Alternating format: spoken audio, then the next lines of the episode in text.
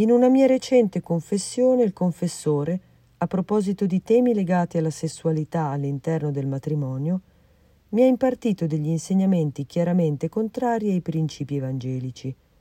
Quesito. Caro Padre Angelo, le pongo una domanda che è al tempo stesso, in un certo senso, una provocazione. In una mia recente confessione, il confessore, a proposito di temi legati alla sessualità all'interno del matrimonio, mi ha impartito degli insegnamenti chiaramente contrari ai principi evangelici. Ad esempio ha sostenuto che qualunque tipo di espressione sessuale nel rapporto matrimoniale non può che essere giusta ed in quanto tale espressione di amore, non potendosi di conseguenza in nessun modo arrivare a sostenere che questo o quel tipo di atto sessuale sia disordinato. Se si tratta di atto di due coniugi, si tratta di atto di per sé legittimo il che è palesemente falso. Ho ricevuto la soluzione senza fare il minimo commento su quello che mi era stato detto, ma mi rendo conto che quanto accaduto a me sia ormai all'ordine del giorno e sia molto pericoloso per tantissimi fedeli, magari non molto avveduti. La domanda, evidentemente semplificatrice per ovvi motivi di spazio, sorge spontanea.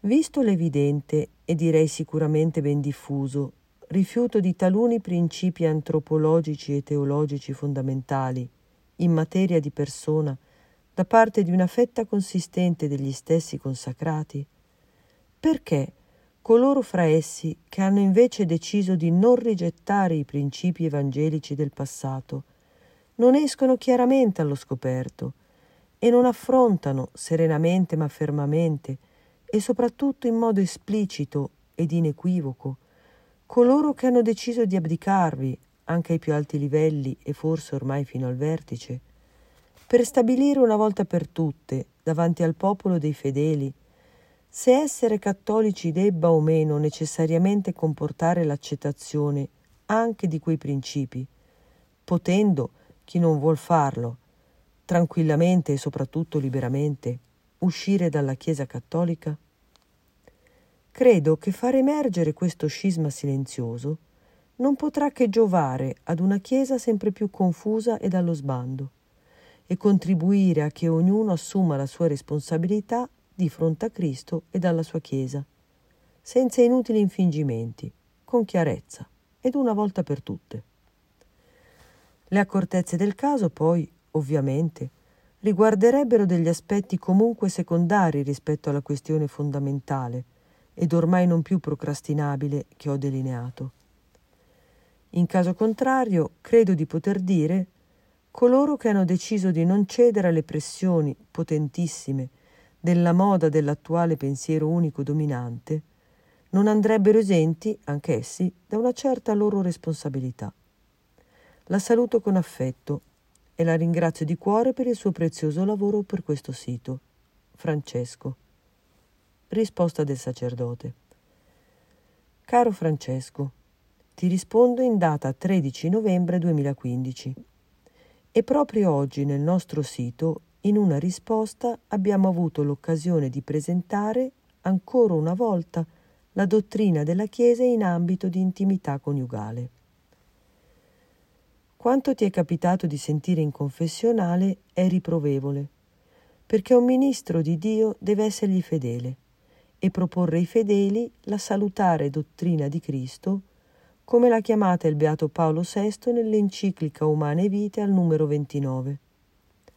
Non sminuire in nulla la salutare dottrina di Cristo è imminente forma di carità verso le anime, ma ciò deve sempre accompagnarsi con la pazienza, e la bontà di cui il Signore stesso ha dato l'esempio nel trattare con gli uomini.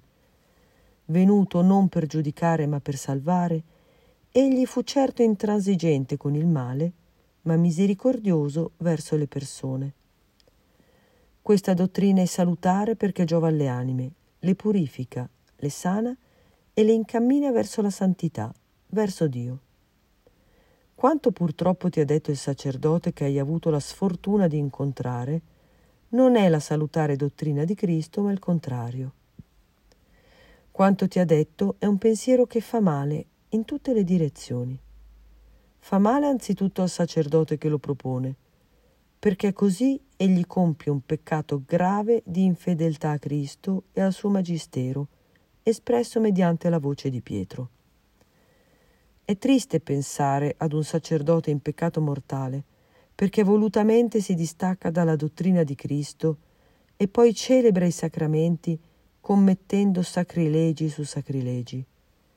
Di lui mi dispiace dover dire che forse non vive bene, perché ognuno parla dall'abbondanza del proprio cuore. La bocca infatti esprime ciò che dal cuore sovrabbonda. Confronta Matteo capitolo 12 versetto 34. E fa male soprattutto alle anime, perché il peccato è male perché fa male. Giovanni Paolo II ha detto che atto della persona, il peccato ha le sue prime e più importanti conseguenze sul peccatore stesso, cioè nella relazione di questi con Dio, che è il fondamento stesso della vita umana. Nel suo spirito, indebolendone la volontà ed oscurandone l'intelligenza. Confronta Reconciliazio et Penitenzia 16. E così, offendendo gravemente Dio, finisce col rivolgersi contro l'uomo stesso con un'oscura e potente forza di distruzione. Vedi Reconciliazio et Penitenzia 17. Tuttavia non condivido il tuo giudizio sulla Chiesa, che sarebbe allo sbando. Dicono questo solo coloro che guardano alla Chiesa dall'esterno e ai quali sfugge la presenza più importante e preziosa, quella di Cristo risorto che ha detto ed ecco, io sono con voi tutti i giorni, fino alla fine del mondo. Così in Matteo capitolo 28 versetto 20. Sono le ultime parole che Gesù ha voluto che fossero scritte nel Vangelo di Matteo. Questa è la certezza che ha lasciato ai suoi, anche se esteriormente la Chiesa può sembrare allo sbando. La salutare dottrina di Cristo non tramonta e viene continuamente ribadita.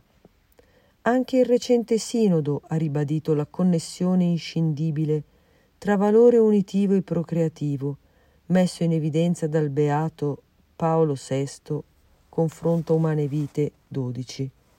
Vedi relazione finale, punto 50. Cristo regna sempre.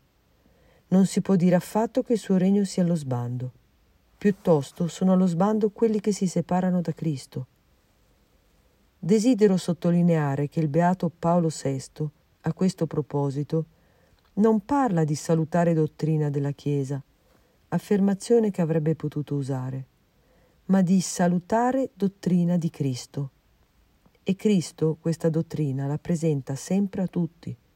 Si serve anche dei mezzi di comunicazione sociale, che intendono denigrare la Chiesa perché non ammette la contraccezione e non starebbe al passo coi tempi e cioè con gli introiti delle ditte farmaceutiche che producono i contraccettivi a danno soprattutto delle donne. Ma intanto, sebbene nolenti, diffondono e amplificano la salutare dottrina di Cristo. E così, anche in questa maniera, il Signore manifesta la sua sovrana regalità, che permette il male, ma lo condanna infine a servire il bene. Infine dici che anche coloro che hanno deciso di non cedere alle pressioni potentissime della moda dell'attuale, non andrebbero esenti da una certa loro responsabilità, qualora stessero zitti. Sì, se tacessero sarebbero conniventi. Ma non è necessario entrare in aperta polemica con i dissenzienti dal Magistero, causando ulteriore confusione e sconcerto tra i fedeli. L'annuncio della salutare dottrina di Cristo, come ha detto Paolo VI, deve sempre accompagnarsi con la pazienza e la bontà di cui il Signore stesso ha dato l'esempio nel trattare con gli uomini. Venuto non per giudicare ma per salvare, egli fu certo intransigente con il male, ma misericordioso verso le persone. Vedi Umane Vite, punto 29. Ti ringrazio perché riconosci nel nostro sito questa volontà. Ti ricordo volentieri al Signore e ti benedico. Padre Angelo.